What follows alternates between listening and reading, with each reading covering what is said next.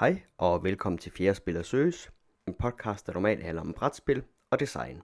Jeg hedder Jonas Røn, jeg skal være jeres vært i dag, og i dag er endnu en speciel dag. Det er fjerde dag med lockdown, og det betyder også, at det er fjerde dag med solo podcast. Jeg håber selvfølgelig som altid, at I har det godt, og I passer på hinanden. De sidste tre dage med Lockdown Radio har vi snakket om lidt forskellige ting. Vi har været igennem Arkham Horror The Card Game, så har vi snakket om det digitale spil Hand of Faith, og i går så fik vi mulighed for at snakke om Dungeons and Dragons og deres forholdsvis nye startersæt ved navn The Essential Kit. I dag så går vi mere tilbage til vores rødder og skal snakke om et enkelt brætspil. Vi skal snakke om et spil i dag, der i 1999 blev anbefalet af Spil de Chars komiteen, og til de lytter, der ikke helt ved, hvad det betyder, så er det den største brætspils jury, som anbefalede det her spil for så ja, over 20 år siden. Vi skal i dag snakke om Chinatown. Det skal vi af et par forskellige grunde. For det første skal vi snakke om det, fordi det er et rigtig godt spil. Det ved jeg både Jakob og Henrik også synes. Så skal vi snakke om det, fordi det er et rigtig godt spil til at introducere folk, der ikke spiller alt for mange brætspil.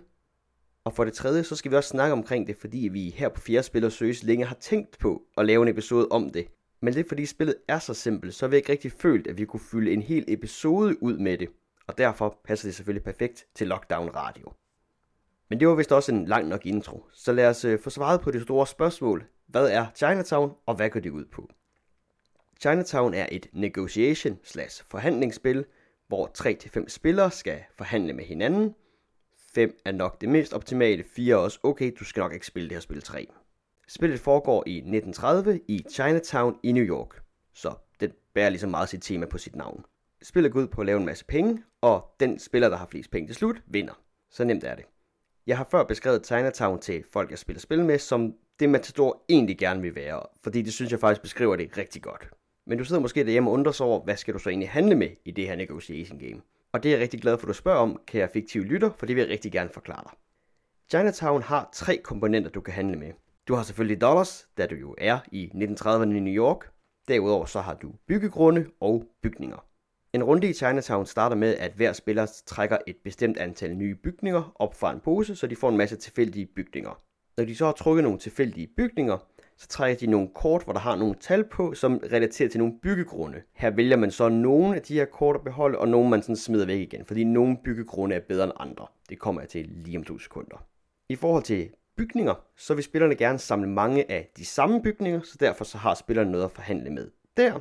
Og i forhold til bygge grunde, så vil spillerne rigtig gerne samle grunde, der allerede ligger tæt på noget, de har, og på den måde så har spillerne også noget at handle med.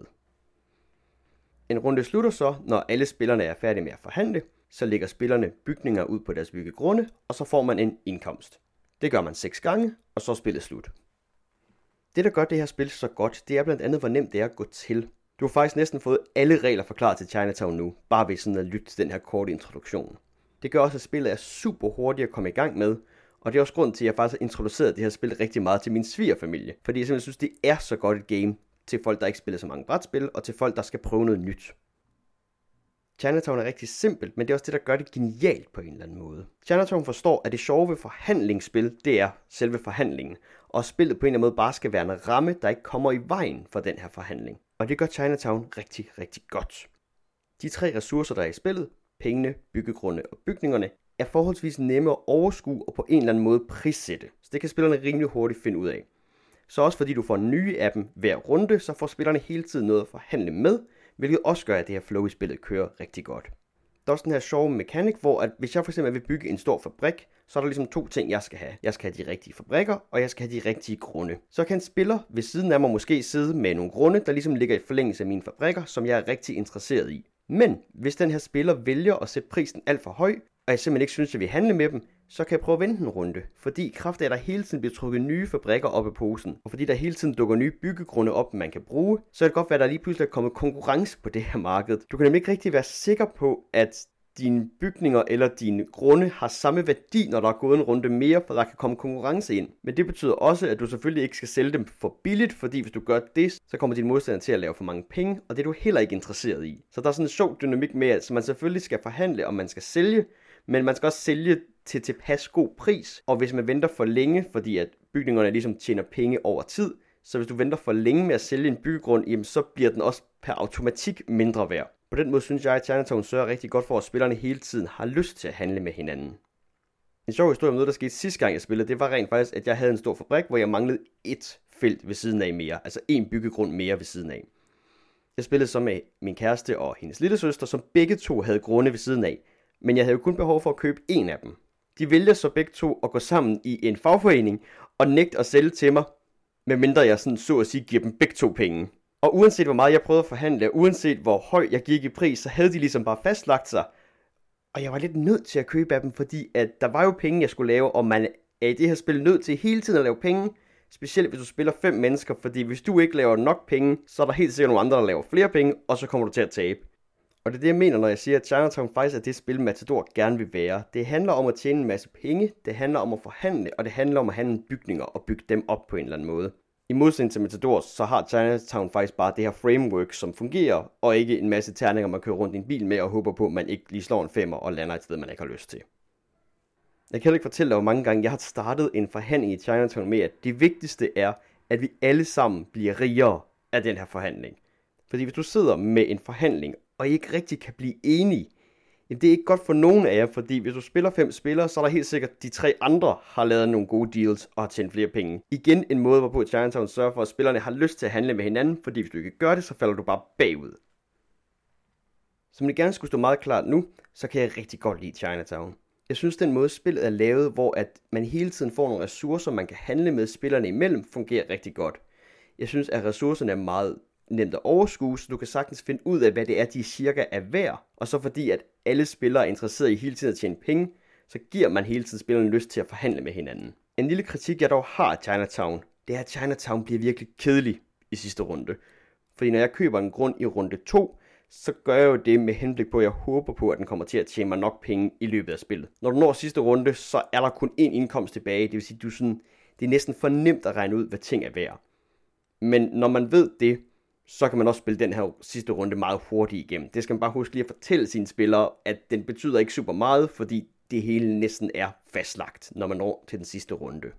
En anden kritik af Chinatown er så også, at hvis du nu selv har trukket de grunde, du skal bruge, og lidt har de sådan, fabrikker slash bygninger, du skal bruge, så har du ikke så meget behov for at forhandle med de andre, og så sidder man bare lidt på sidelinjen og venter på, at fire mennesker ligesom forhandlet færdigt. Det er ikke noget, der sker super tit, synes jeg.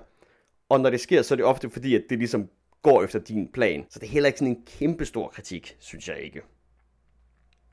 En sidste ting, der også lige skal siges af kritik om Chinatown, er, at runderne bliver på den måde meget ens. Altså det er altid, at du får nogle nye grunde og bygninger, og så placerer du dem ligesom ud på brættet. Chinatown i sig selv, synes jeg ikke bliver for langt. Jeg synes, det fungerer fint med, at du ligesom har de her seks runder, og så egentlig kun fem, fordi den sidste runde gælder ikke rigtigt. Men det gør så også, at Chinatown ikke er et spil, du, du spiller nødvendigvis en tre gange i streg fordi at så bliver det måske lidt for ens. Men hvis du håber på, at Chinatown skal være det spil, du skal sidde og spille hele weekenden, så tror jeg, du bliver skuffet. Men som en enkelt oplevelse, så er det virkelig, virkelig godt. Så som opsamling vil jeg sige, at Chinatown er en af mine yndlingsspil. Det er nemt at forklare til folk, det har et rigtig godt flow, og så er det meget anderledes end mange af de her sådan meget tekniske, mekaniske spil, vi snakker om her på kanalen. De problemer, den har i forhold til slutningen, og i forhold til, at man lidt hurtigt kan blive færdig med at forhandle, kan jeg sagtens se bort fra, da man lidt sådan selv kan gøre noget for, at de her processer bliver speedet op. Så hvis du mangler et rigtig godt spil, du kan spille sammen med folk, der ikke nødvendigvis spiller så mange brætspil, så vil jeg sige, at Chinatown er et rigtig godt sted at starte. Det var faktisk alt, hvad jeg havde at sige i dag. Jeg vil som altid gerne slutte af med at sige tak til de personer, der skrev på Facebook. Det er altid dejligt at høre, at folk derude rent faktisk kan lide det, man laver, og at der er nogen, der lytter med. Hvis du har hørt min sidste episode om Dungeons and Dragons, så hørte du måske også, at jeg prøvede at lege med noget voice-over og noget baggrundsmusik og lidt forskellige ting. Det kunne jeg være ret interesseret i at høre, hvad du synes. Det var igen, ligesom alt andet er i den her lockdown radio, lidt et eksperiment, hvor vi prøver nogle nye ting. Ellers så skal jeg huske at sige, at du har selvfølgelig lyttet til Fjerde Spil og Søges. Du kan altid finde os på Facebook, eller hvor end du ellers lytter til podcast. Som altid så er en kommentar eller en rating nogle af de her steder meget velkomne. Jeg håber, at I passer rigtig godt på hinanden, mit navn er Jonas Røn, og jeg glæder mig til, at vi ses igen.